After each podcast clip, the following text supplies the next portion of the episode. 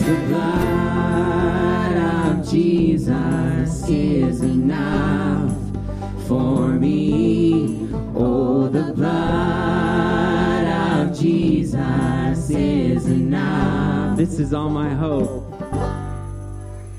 And this is all my hope and peace. Nothing but the blood of Jesus.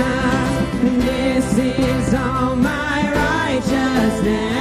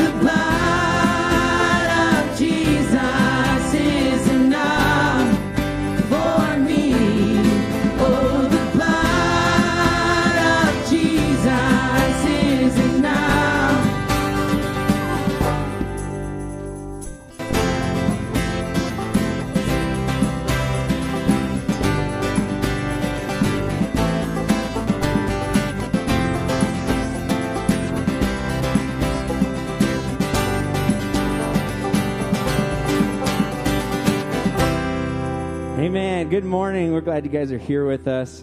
It's good to sing about Jesus together, isn't it? Just to come in and, and be reminded of who he is and what he's done. Romans chapter 10 tells us that uh, it's impossible for the blood of goats and bulls to uh, bring forgiveness of sins. And in Romans, or in, in um, Hebrews chapter 9, it says that Jesus entered the greater tabernacle by his own blood. We just sang about that. It is the blood of Jesus, right? That cleanses us, that purifies us, that, that allows us to be forgiven. And Romans 5 tells us that he did all of this while we were still sinners, while we were enemies of God. Christ died for us. What an amazing grace that is. Amen? So let's sing about that this morning and let's worship him together.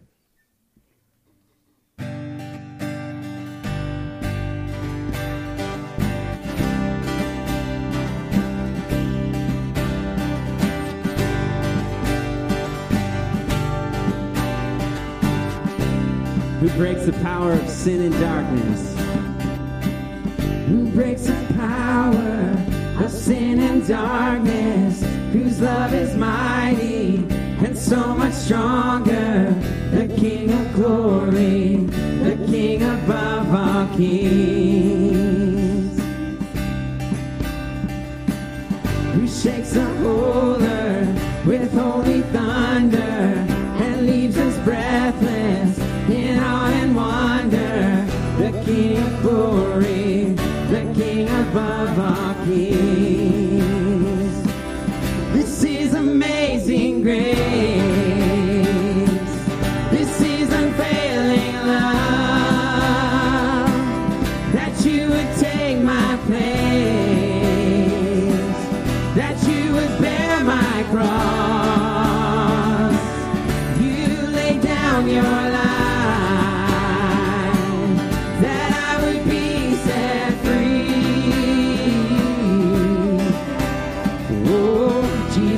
Sing for all that you've done for me.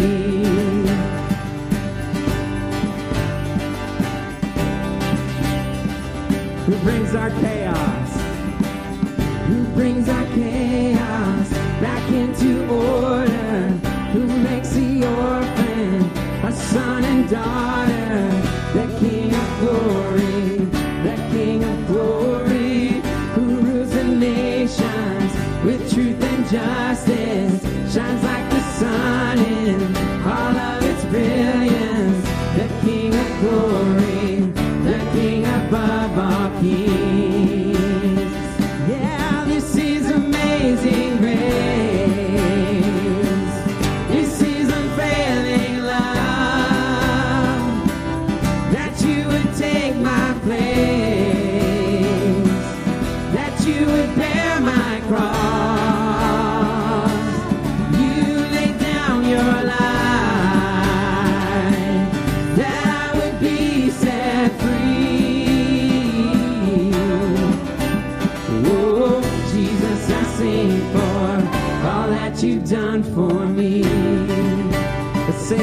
is the Lamb who was slain.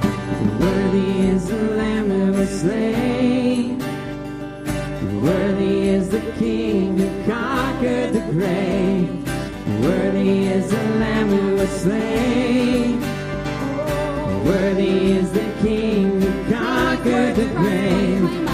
Worthy is the Lamb who was slain.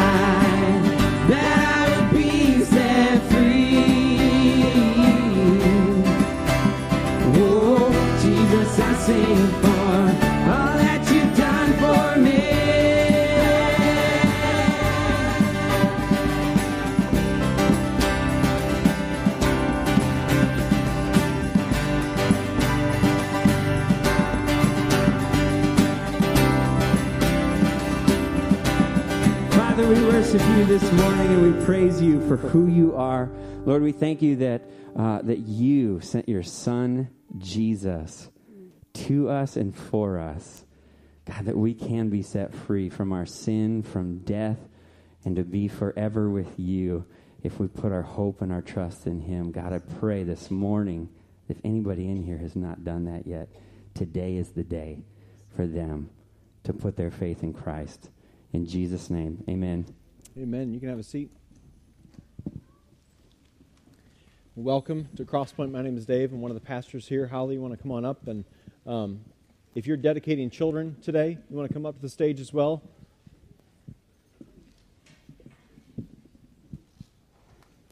Good morning. Um, just a couple quick things, not a lot today. Uh, I kind of threw in another workday last second, so it hasn't been on the schedule thus far, but this Saturday, the 28th, from 9 to noon, if you feel compelled to be here in the family room, um, we will have a job for you. We, if you feel like you're a builder, we have some of that. If you feel like you're a painter, we have some of that. If you feel like you're extremely gifted in the area of paper mache, we're going to have some of that. So um, show up from 9 to noon, and it'll be a fun time.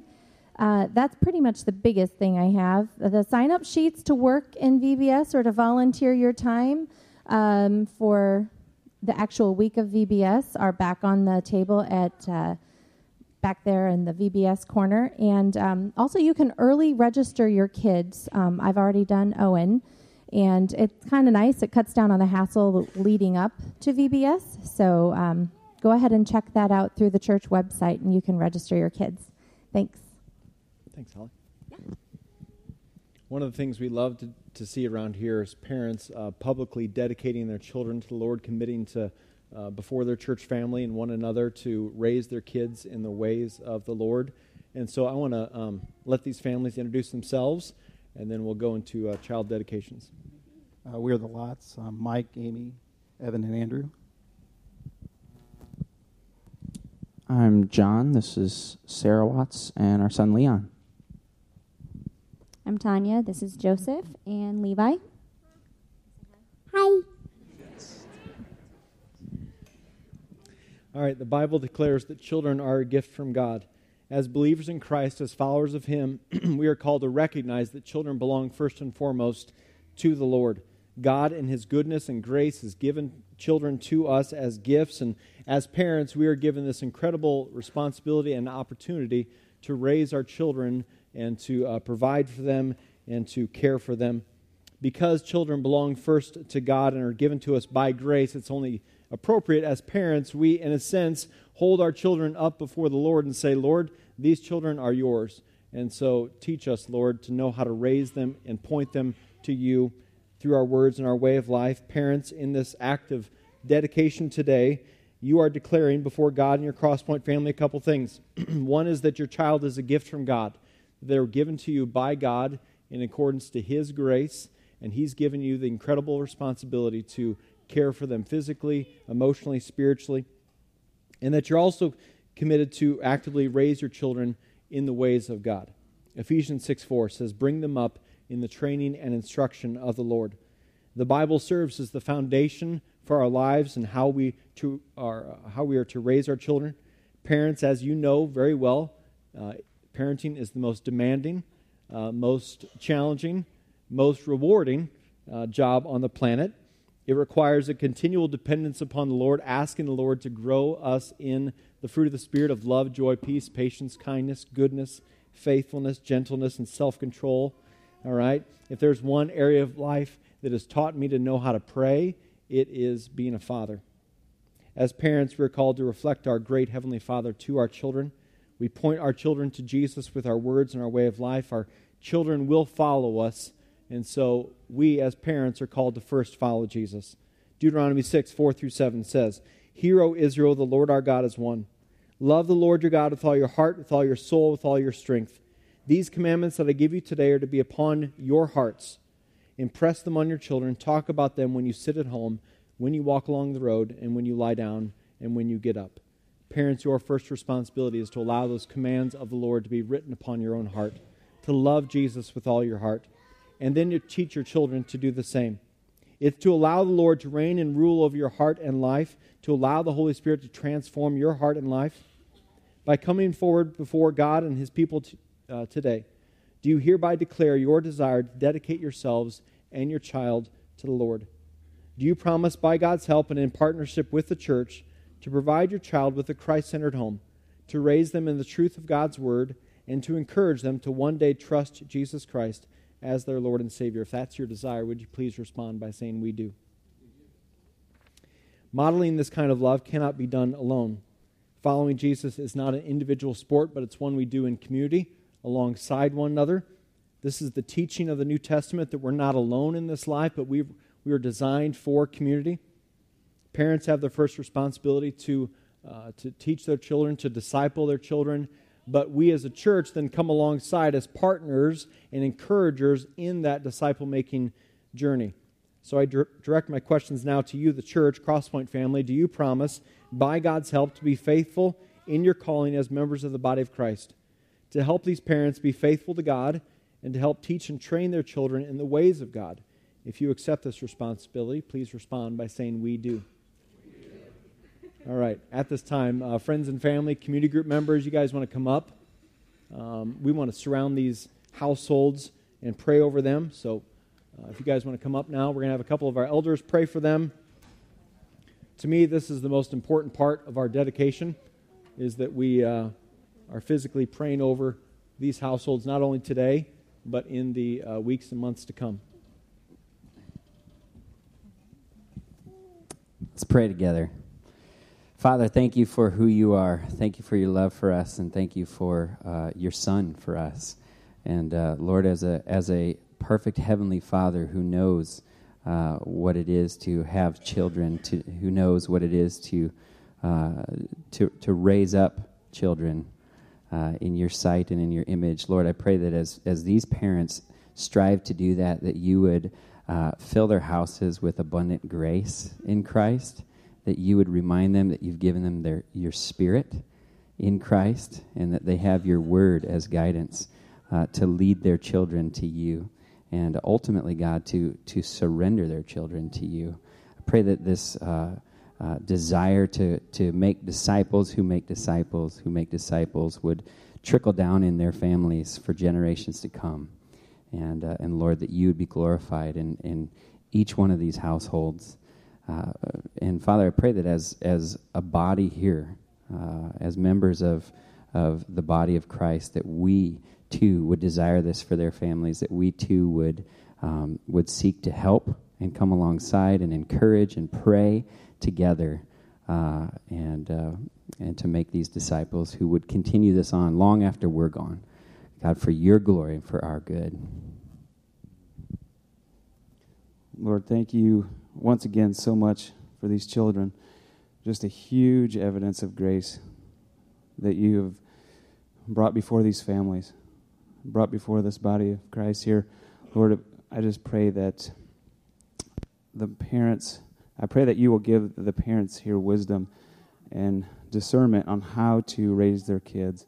Um, through the ups and downs, God, I pray that uh, you will give them just the immense grace that you have lavished on all of us. And Lord, I, I pray that when these children are growing up, Lord, that they will they will seek out biblical community. They will seek out uh, your will, and as they start to make their own decisions, Lord, that they will they will build build Christ-like relationships, and that they will they will grow strong in their community with each other. Lord, thank you once again so much for this time and, and the way that we can just honor these kids back to you, Lord. I pray as a church we all rally around these families and, and as we, we teach them back in Sun Chasers and, and as we see them from day to day, that we just keep on encouraging them in their walk with you. In Jesus' name, amen. amen.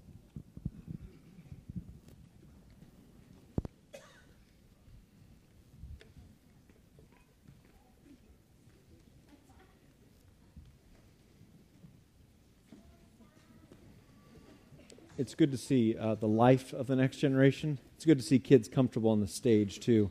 Maybe the next generation is going to be comfortable with the stage. It's a good thing. Uh, this morning, we're going to be all over Scripture, so I could say, turn to this, and uh, about 30 seconds later, we're going to turn to something else. So, uh, if you want to try to keep up, that's awesome. Go for it. Uh, the back of the uh, program includes the outline for today's message, some of the Scripture references that we're going to be looking at as well as some others that we aren't. And so um, you can use that as kind of an outline as we work through this.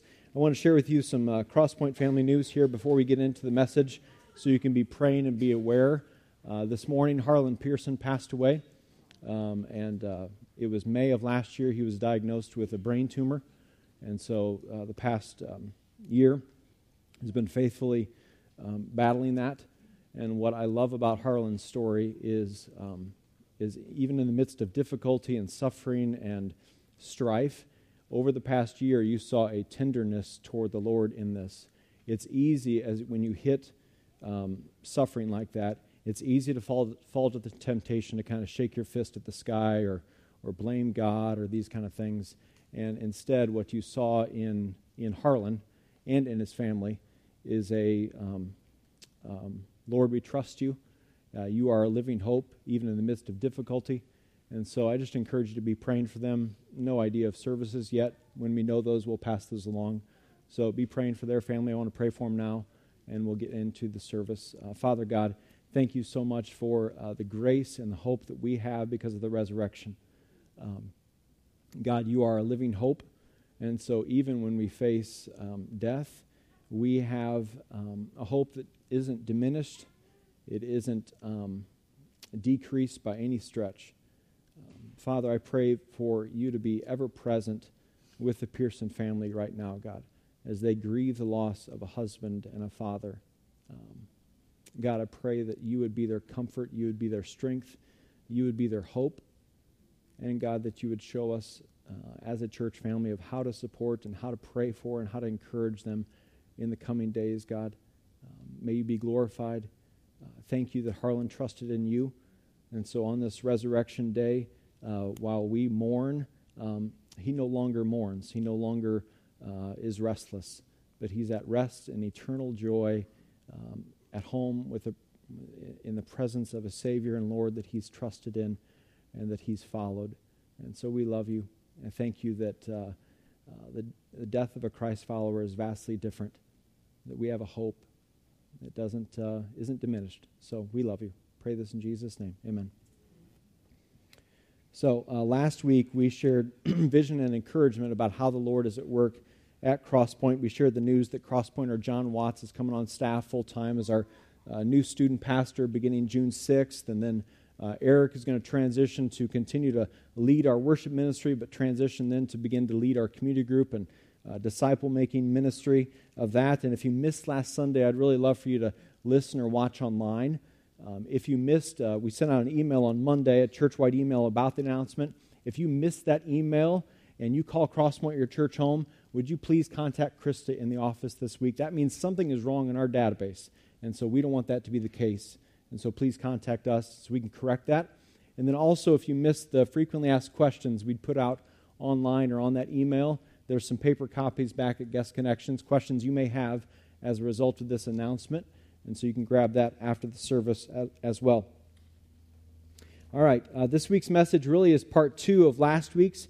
Today we have no big announcement about a staff hiring. Instead, what we'd like to do is to share 12 habits or characteristics that we as an elder team are seeking to live out, and as well as ones we are challenging all cross pointers to live out as well.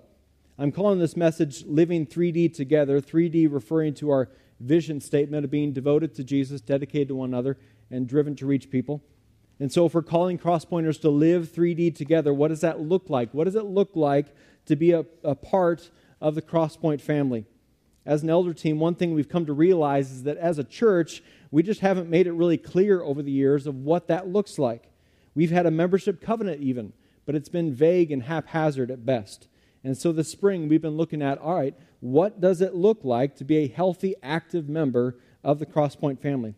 Because just like we talked about last week, the focus is on our health of our church, which means the spiritual health of its people. So, what's the picture that the New Testament gives us when it comes to what it looks like to be a part of the family of God? That's one big thing we've been working through the spring as a team, and our next step is to write and redo our Discover Crosspoint material. And so, late summer, early fall, over the next year, our plan, our desire is to see every Crosspoint member who's already a member go back through that, as well as those of you who are newer to the church, so that we can see this church family, whether you've been here for 13 years or three weeks, uh, aligned and uh, shared around this common mission and vision of all right, what does it look like to be a crosspointer? Where are we going? How do I play a part in that? And let's go. And so, uh, over the next year, uh, we'll be talking about that. But that's uh, our hope and our desire. And so, this morning, I'm going to preach through our new updated membership covenant. I've got 12 points. So, uh, typical pastors uh, would spell that out in some sort of cool word like cross pointer or something like that. All right? That's a good idea, but we didn't do that because that's, uh, that's, we're not doing that. Or they'd all start with the same letter. Instead, what we're going to do is we're going to end with the last two letters. I like adverbs, I guess. And so um, most of these, all these, 12, we stole from the Bible. All right? It's a healthy place to steal from. That's what we went with. Adverbs often also uh, ended with ly. We often stole from the Bible. Okay, so that's what we're going to do this morning. Beginning of the membership covenant reads like this Having received and confessed Jesus as my Lord and Savior, and gone public with my faith through believers' baptism, and being in agreement with Crosspoint's beliefs and vision, I now unite with the Crosspoint Church family in covenant membership.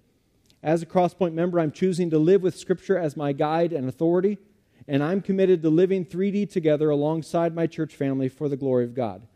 So, to live 3D together, we'll start working through these. We must be a people who worship supremely. Jesus said in Matthew 22, 37 and 38, You shall love the Lord your God with all your heart, with all your soul, with all your mind. This is the great and first commandment. As Christ followers, we are commanded to love God with everything we have, to worship Him supremely, to cast aside idols, to fix our eyes on Jesus. We are told throughout Scripture that we can't worship two gods at the same time. Our God is one, and He is supreme above all else. And so our worship of God comes first, and everything is seen through that lens and th- through that filter. Worship is not just singing, it's what we do as a way of life. And so we worship as we work, we worship in how we love others, we worship in how we serve and how we give. Worship is what we do 24 7. We worship Him supremely in the midst of suffering and difficulty. We worship Him when things are going great because at either of those times, God has not changed. God is still on his throne. He's still ruling and reigning. His nature and character has not changed. His love for his children is still unfailing. He is still strong and true and gracious. We've seen throughout the Old Testament that the Lord commands us to have no other idols before Him. Too often we are tempted to place th- other things up as supreme, whether that be the trial or the suffering or the sin that we want to pursue or the plans that we have in our head or the money that we are earning. On and on, the potential idols can go. What we're calling our church to is to worship the Lord supremely. He is already exalted on high. That's not the question. The question is do we see him as that? Are we living with that kind of posture and that living in a way that says, Lord, I worship you supremely above all else, primarily me? Because seeing him in the light of his glorious nature and character, it changes us, it shapes us, it changes our perspective when we walk through things. Listen to 1 Chronicles 16. Give us a picture of worshiping supremely. Sing to the Lord, all the earth.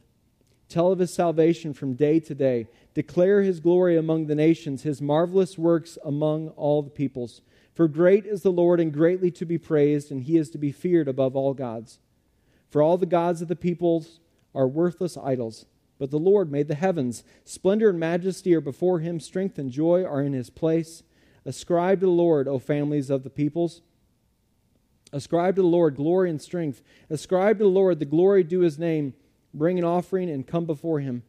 Worship the Lord in the, in the splendor of, of holiness. Tremble before him, all the earth. Yes, the world is established, it shall never be moved. Let the heavens be glad, let the earth rejoice, and let them say among the nations, The Lord reigns. And so may that reflect our attitudes and our hearts as we live and as we worship our God supremely. May we also be a people who pray expectantly. Not just people of prayer, not just pray, but pray expectantly. People who pray with expectation that the God we worship is the God described in 1 Chronicles 16, that he is feared above all gods, whose splendor and majesty are before, strength and joy and glory are his. We pray because we have this incredible privilege and invitation from the Lord to do so. And we pray with expectation because of who our God is. We're not just speaking words into the cosmos, we're speaking to a Father who has our best interests in mind and who is unfailing in his love and strength.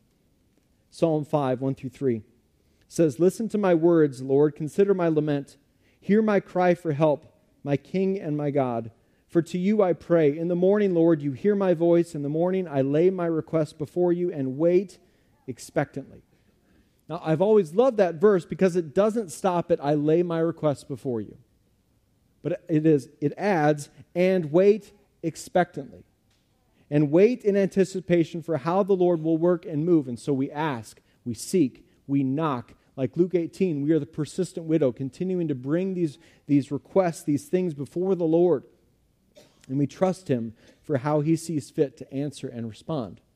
Sometimes the answer will be to change our circumstances.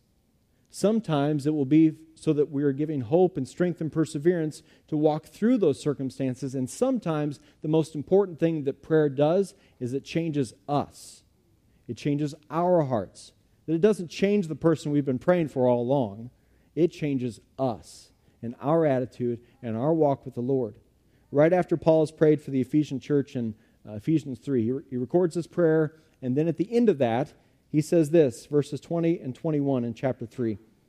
Now to him who is able to do far more abundantly than all we ask or think, according to the power at work within us, to him be glory in the church and in Christ Jesus throughout all generations, forever and ever. Amen. We pray expectantly because our God is able, able to do far more than we can ask for or imagine. May we be people who worship supremely and pray expectantly and grow fully. As Christ followers, we're called to mature and grow in our faith. It's all over the New Testament. Too often, as Christians, we settle for this nominal faith. We think, okay, I, I, I got saved, I, maybe I got baptized, I attend a church here and there. That's good. But nowhere in Scripture do you see that picture. Instead, what you see is this continual growth in our faith in Christ. Romans 12 says that we are to not be conformed to the patterns of this world, but transformed by the renewal of our minds. That doesn't happen overnight. but it should happen over time. We should be able to look back six, six months, a year, five years, and go, I'm not the man or woman that I was there. I'm being transformed. My heart was changed in an instant when I got saved, but now, along this journey, as I have pursued Christ, He's grown in me more and more into the image and the reflection of Him. We're called to grow from infant in Christ to maturing believer. Ephesians 4, Paul says this, starting in verse 11. So Christ himself gave the apostles, the prophets, the evangelists, the pastors, and the teachers to equip his people for works of service, so that the body of Christ may be built up, until we all reach unity in the faith and in the knowledge of the Son of God and become mature, attaining to the whole measure of the fullness of Christ. Then we will no longer be infants, tossed back and forth by the waves, and blown here and there by every wind of teaching and by the cunning and craftiness of people in their, in their deceitful scheming. Instead, speaking the truth in love, we will grow to become, in every respect, the mature body of Him who is the head, that is Christ. So we are to grow into maturity, and we do that in the context of community and in the family of God, the church. We talk often about next steps around here. Because when it comes to spiritual growth, we should be taking continual next steps in Christ. Children do not grow up in maturity overnight, right? If you're potty training, you know this full well. You bribe them with any candy possible, and it's not happening overnight. If you're raising a teenager, if you did raise a teenager, you know that maturity does not happen overnight. But what you do see, what you pray you will see someday, is being able to see someone grow from infant to adulthood, to see that physical maturity. It's the same thing in Christ, that same maturity. So, what's your next step? What's your next step? Some of us push that off for various reasons. What's your next step in Christ? So, may we be a people who grow fully in Christ alongside one another in the family of God. May we also be a people who gather faithfully. We gather faithfully on Sunday mornings, we gather faithfully in community groups. I believe we've settled for this one instead. We, we gather when it's convenient for us or we gather when we feel like it. Have you ever been invited to an event and you're like, I wouldn't mind going. I wouldn't mind going. And you're kind of holding out, committing to that event, though, because if you get a better offer, you're going to decline that one. Are we the only household? Maybe. I don't know. Hopefully, it doesn't happen with you. Um, but I think if we're honest, we've all kind of been there. Unfortunately, we take that same principle when it comes to life in the family of God. Like we kind of got a placeholder on Sunday mornings, but it easily gets bumped if we've had a big week and we just need to rest. Or if we've, we're in this low spiritual state and we think that isolation is going to make that better. Or if the kids have an event or the uh, friend invites us to this or that. Now, don't misunderstand me. I'm not saying to gather faithfully means 52 out of 52. We will not be here 52 out of 52. It's called vacation. It's glorious. It's a wonderful thing. All right? But too often, we are not placing this gathering, this opportunity to be with others in the family of God as a priority in our week. We're easily bumping it for something else. You know when I you and I especially need this gathering is when you and I have had a big week and we're exhausted. We need to be reminded in corporate worship that our rest is not in ourselves. It's not found in our as we sleep. It's found in resting in a God who holds us, who's holding all things together. Our rest is found in him. When you know when you and I need this week or need this gathering, it's when we've absolutely blown it this week, the previous week. We're just like tanked it. We sinned egregiously we need to be together on a Sunday morning. It's when we're in a low spiritual state. Man, I just, I don't feel like praying. I don't feel like singing. That's when you need this. When you and I need this. You, know, it's also, we also need this when everything is going great and we're tempted to worship ourselves and think, I don't need God. Have you seen, have you seen how awesome that I am? And we're tempted, we wouldn't say that, but that's we're tempted to, tempted to believe. That's especially when we need this. When we need to get before God and say, oh, yeah, yeah, no. You are the one who created the heavens and the earth. I worship you and not myself. Hebrews 10 24 and 25 says, And let us consider how we may spur one another on toward love and good deeds, not giving up meeting together as some are in the habit of doing, but encouraging one another, and all the more as you see the day approaching. When we gather, we encourage and we spur on. The live stream on Sunday mornings is great when we're sick or when we're just physically not able to be here. It's a really, really bad substitute, though, if we're able to be here and we're neg- neglecting that because because it just you can't greet one another there you can't embrace one, one another. You can't pray for one another there. You can't be alongside other people to sing. You can't serve on there. It's a, it's a great opportunity for physical sickness and vacation and those kind of things. It's a poor substitute of being in the fellowship in the gathering of the body of christ on a sunday morning. The family is just not the same when you're not here. You and I would say that when it comes to our blood families. You have some gathering and, oh, we missed you. It's just not the same when you're not here. It's the same way when it comes to this spiritual family. We're called to gather faithfully because we've been called to live interdependently. What you don't see in the New Testament is this American idea that you can live the Christian life isolated and apart from life giving community. That somehow you and I are strong enough to make it on our own. We've been designed to live interdependently. So Ephesians 4 gives us this, this picture of growing fully. But then in verse uh, 16, it also gives us a picture that in Christ we are connected and joined together like ligaments. Throughout the New Testament, we are given one another commands love one another, forgive, bear with, spur on. Right around 50 one another commands. We can't live those out in, in isolation. Romans 12, 9 through 16 says this Love must be sincere. Hate what is evil, cling to what is good. Be devoted to one another in love. Honor one another above yourselves. Never be lacking in zeal, but keep your spiritual fervor serving the Lord. Be joyful in hope, patient in affliction, faithful in prayer. Share with the Lord's people who are in need. Practice hospitality. Bless those who persecute you. Bless and do not curse. Rejoice with those who rejoice. Mourn with those who mourn.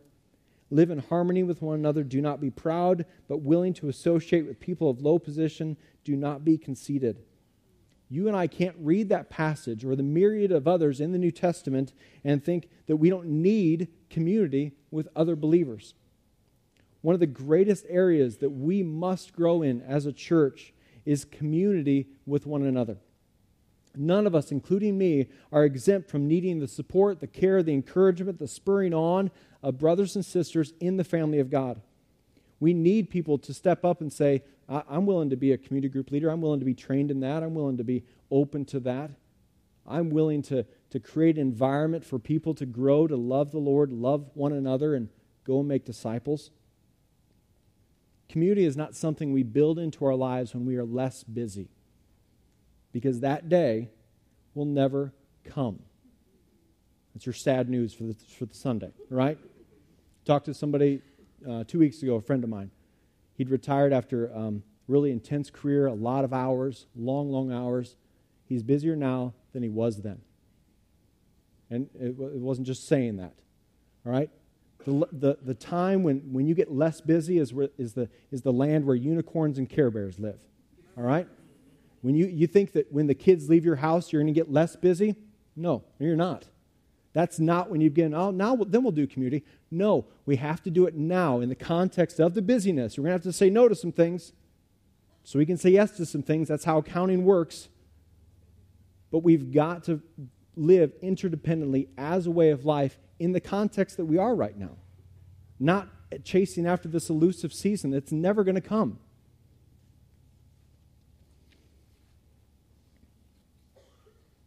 Not only is that for our spiritual health, but it's also for the health of others.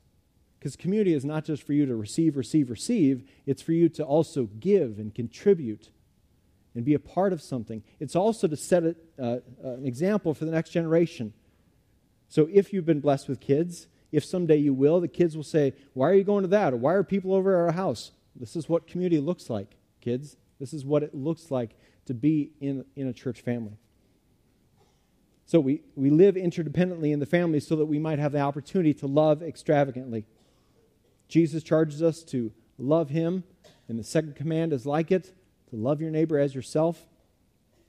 Christians are those who love God and love people. Within the family of God, we are to love extravagantly. First is all about loving God and loving one another. Listen to a couple of these sections. 1 John 3 16 through 18. By this we know love, that he laid down his life for us, and we ought to lay down our lives for the brothers. But if anyone has the world's goods and sees his brother in need, yet closes his heart against him, how does God's love abide in him? Little children, let us not love in word or talk, but in deed and in truth. So, our example for extravagant love is Jesus laying down his life for us. And in turn, we respond in loving one another in that same extravagant, sacrificial, selfless way. 1 John 4:19, we love because he first loved us. Last week we were looking at 1 Thessalonians, Paul's prayer that our love for one another may abound in increase and overflow. And that's my that's my prayer for my own heart. That's my prayer for us as a church that our love for one another may abound, increase, overflow, extravagant. To live 3D, we must also walk graciously. There are some guarantees in life um, taxes, death, right? That's the quote. Concrete's eventually going to crack. 98% of the time, it's always windy out here, right? Here's another one that at some point, at some point, as you live life in the family, the flock, the, the house of God, as you do life with fellow people who are not perfect this side of heaven, who are seeking to grow fully but aren't there yet, who still have remaining pride and selfishness and self centeredness, like you and I have, that you and I, as we do life with them, live life with them, they live life with us, they're going to sin against us. And we're going to sin against them. We're going to be hurt, and we're going to hurt. It's a guarantee. It's often un- unintentional but it's going to happen. And what many people do is when they hit conflict in the family of God, or they get hurt, or they kind of bumble all over somebody's toes, or it happens to them, they go, Well, I guess I'm just going to go down the street to the next family. Or maybe, maybe we don't leave the family, but maybe instead what we do is we just allow our hearts to have this root of bitterness grow up. And our hearts grow really cold toward the Lord or toward the love of a brother or sister in the family of God. We must be a people who walk graciously with one another. Listen to Ephesians 4 1 through 3. I, therefore, a prisoner for the Lord, urge you to walk in a manner worthy of the calling to which you've been called, with all humility and gentleness, with patience, bearing with one another in love, eager to maintain the unity of the Spirit in the bond of peace. The God glorifying goal here in the family is unity. Now, that's not to avoid all conflict or steer away from all hard conversations or think, well, we're all saved, so we won't hurt one another. Again, that's where unicorns and care bears live. That's not where, that's not where reality is, this side of heaven. Instead, Paul says that we walk in humility, gentleness, patience, and love. And we are eager, meaning intentional. We are working toward, we are praying toward, we are protecting the unity that's already been given to us in Christ. Verse 32 in the same chapter says this Be kind to one another, tenderhearted, forgiving one another as God in Christ forgave you. We are to walk graciously in continual awareness that we are ourselves in desperate need of the grace of Christ and the forgiveness of Christ. So, who are we to place ourselves greater than God Himself and not extend forgiveness and not pursue reconciliation, not pursue restoration of relationship. Colossians 3 paints the same picture as Ephesians 4. A few verses, 12 through 14, says this Put on then, as God's chosen ones, holy and beloved, put on compassionate hearts, kindness, humility, meekness, and patience, bearing with one another. And if one has a complaint against another, forgiving each other as the Lord has forgiven you. So you also must forgive, and above all these, put on love, which binds everything together in perfect harmony. So may we be a church that walks graciously with one another. May we also speak truthfully. Our words matter. Whether they be words that we speak or write or type or text, our words carry weight, and too often as God's people we're careless or flippant with our words. Ephesians 4:25 says, Therefore, having put away falsehood, let each one of you speak the truth with his neighbor, for we are members one of another. So we speak the truth to one another because lies destroy. We speak the truth in love, as verse 15 charges us, because truth outside of the context of, of love, the tone of love, is like a clanging cymbal. It wounds, it's annoying, it's not helpful. To speak truthfully means, verse 29 as well, says, Let no corrupting talk come out of your mouths, but only such as good for building up, as fits the occasion, that it may give grace to those who hear. Our truthful words are to be building up words, and I love that it says fitting for that occasion, as fit for that occasion. It's not always the same, because the tone or the context of love changes in the we always speak truthfully but we do it in love. To speak truthfully we must we must also put off and reject gossip. That's throughout scripture. Put off slander. Put off gossip. There are many sins that can destroy a, uh, a local family a local church family pretty quickly. Sexual sin pride probably at the root of all of it. But also the one underlying one that's not uh, quite so public but just kind of this insidious, um, slowly chips away at the unity and love in the family is gossip. It's slander.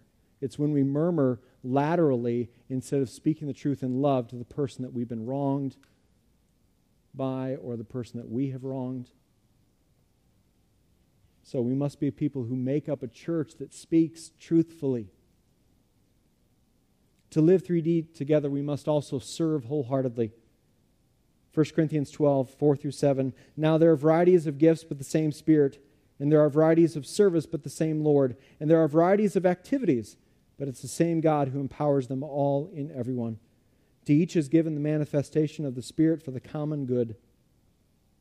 1 Peter 4:10 As each has received a gift, use it to serve one another as good stewards of God's varied, varied grace. So we serve one another. It's for the common good. We've been given gifts and abilities, and the Lord has taken us through experiences so that we might benefit others, so that we might use that for His glory and for His service.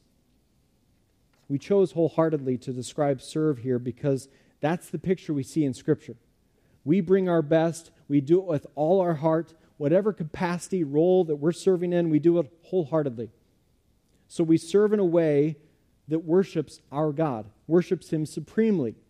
We're not just filling a, filling a warm spot, but we're serving in the kingdom of God. We are His hands and feet alongside other family members. Imagine the ministry and the mission that could happen for the benefit of others, for the glory of God, if each member was doing their part wholeheartedly, from behind the scenes to in front of the scenes, where it wasn't like staff and volunteers and leaders and all these different subcategories, but it was a, a body, a family, each, each member, each part of the body serving wholeheartedly for his mission, for the common good, for the building up of the body, for his mission in this world.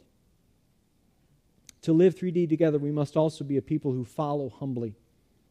The New Testament picture of a, of a local church includes the role of elders. Shepherds and overseers of the flock or the family of God the picture is, is of a uh, plurality of godly leadership that comes under the authority of Jesus, who is the chief shepherd, under shepherds of the chief shepherd. And they are charged with a variety of functions in the church, but you can summarize it as shepherds and overseers. They lead the church in humility before Jesus and his word. We saw last week in chapters 1 and 2 of 1 Thessalonians, Paul gave us a really good picture of church leadership what the way of life that leaders are called to. Seeking to be holy, blameless, righteous, caring for people, nurturing, exhorting, urging the members of the body.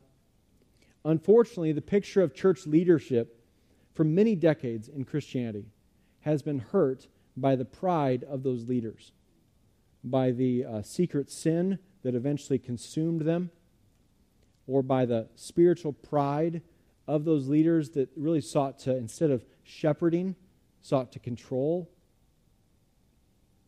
So sometimes, in response to this poor reflection of Christ in leadership, we want to overcorrect on that. Christians are notorious for overcorrecting on stuff. So we want to overcorrect on church leadership and say, well, we don't need that. We'll lead ourselves. All, all authority is wicked. All authority is sinful. How dare they do this? And how dare they? How dare someone call me and to do this? Or how, how dare someone shepherd my heart? And we want to overcorrect and reject all that. And kind of this American idea where we say, no, I'll, I'll lead myself. No one's going to tell me what to do. No one's going to lead me somewhere. I lead myself. Instead, we just don't see that in Scripture.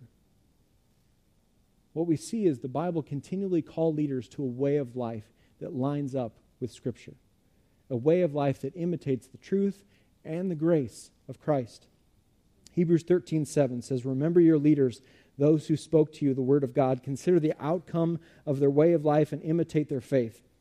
So, yes, leaders in the church, their way of life matters. And then skipping to verse 17, obey your leaders and submit to them, for they are keeping watch over your souls as those who have to give, who will have to give an account.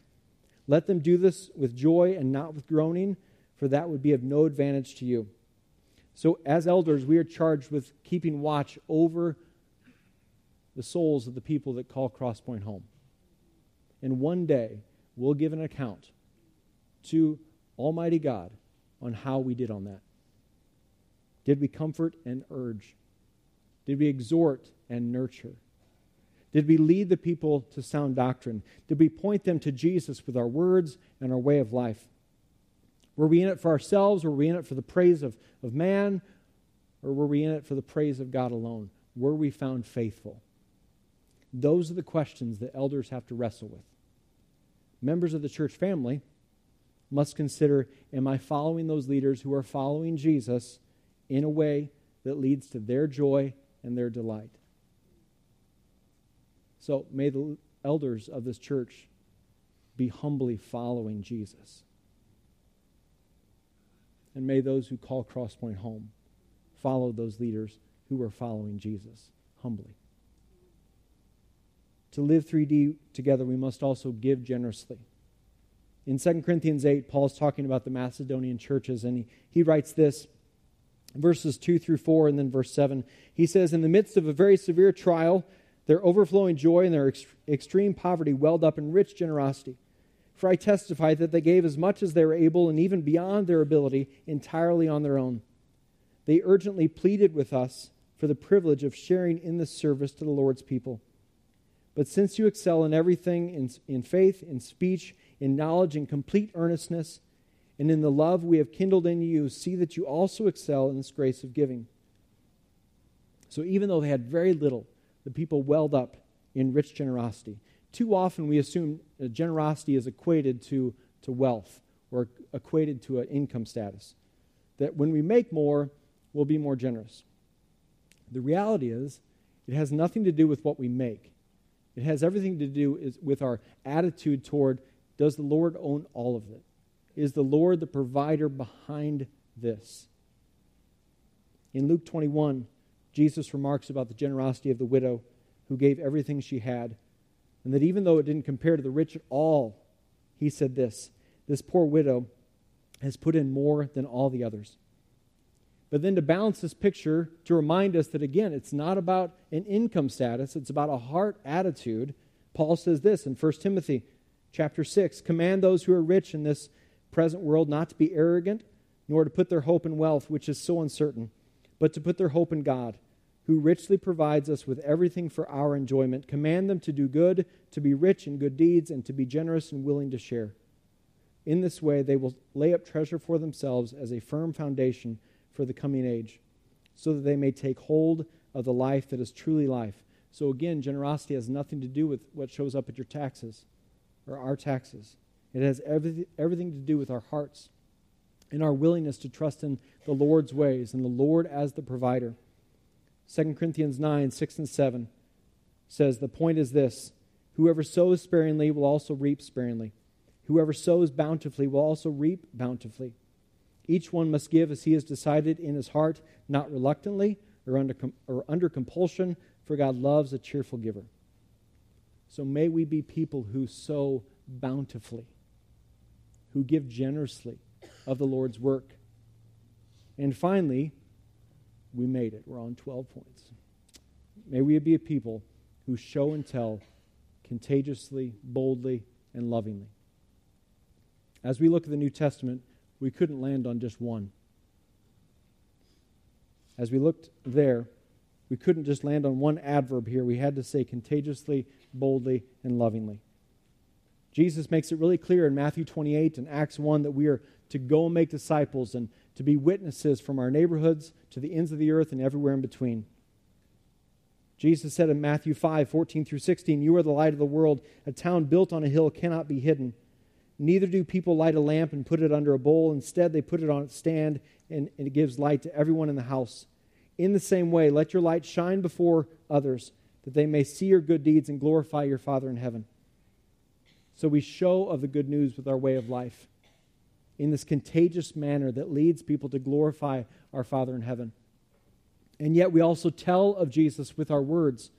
2 Corinthians 5 says that we are Christ's ambassadors to this world, as if Christ is making his appeal through us.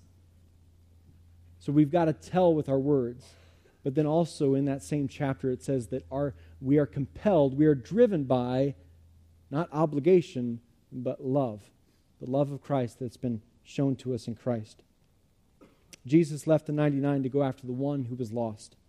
Our prayer is that as a church family, we'd reflect that same passion, that same desire to reach those who don't know Jesus yet, that they may know Jesus. They may not just know about him, but they may know him personally in a relationship, to know the forgiveness and the new life found in Christ. So, what's the Lord calling us to in the weeks and the months and the years ahead? It's to live 3D together in the family of God, in the body of Christ, in the house of the Lord, in the flock of the good shepherd. At Crosspoint, may we be people who worship supremely, who pray expectantly, who grow fully, gather faithfully, live interdependently, love extravagantly, walk graciously, speak truthfully, serve wholeheartedly, follow humbly, give generously, and show and tell contagiously, boldly, and lovingly. So let's stand up, let's sing, let's give our offerings, let's respond in worship. Father, I pray that you would spur us on as a church family to do that. God, we need your grace, we need your power, we need your Holy Spirit to do that. And thank you that we don't even have to ask for that. As, as Christ followers, your Spirit is, is in us. So, Father, we want our church, we want this church to glorify you. We want, we want it to, to point people to you. We want to be that city on a hill, impacting not only this area, but the nations. Father, we want to worship you supremely as a family. And so help us to do that. In the coming months and years, Lord, help us to grow in this, in understanding what it looks like to live in the family of God. Thank you for an opportunity we have here to give and to sing and to worship you in those ways. We love you. Be glorified, be lifted up, be exalted. Pray this in Jesus' name. Amen.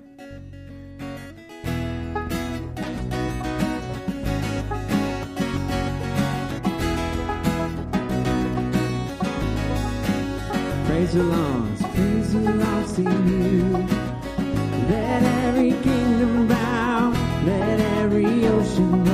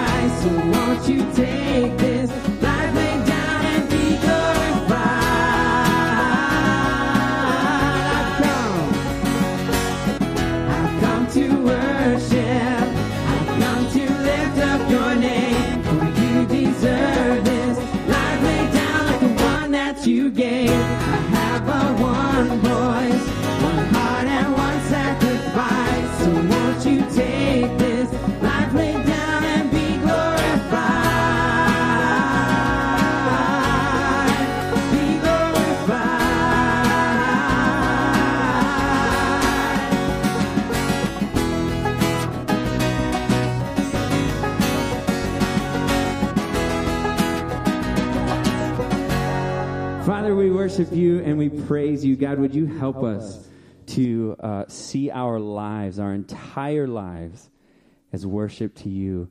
Would you help us, God, to uh, to see uh, in your word a clearer picture of what it means to be a member, not just of Crosspoint, but of the body of Christ? By the power of your Spirit, uh, through the clarity of your word, God, would you give us the desire to enter in and to engage and to be a part uh, and participate in this body for your glory and for our good in Jesus' name. And everybody said, Amen. God bless. Have a great day. Meet somebody new before you leave and go worship some more. Amen.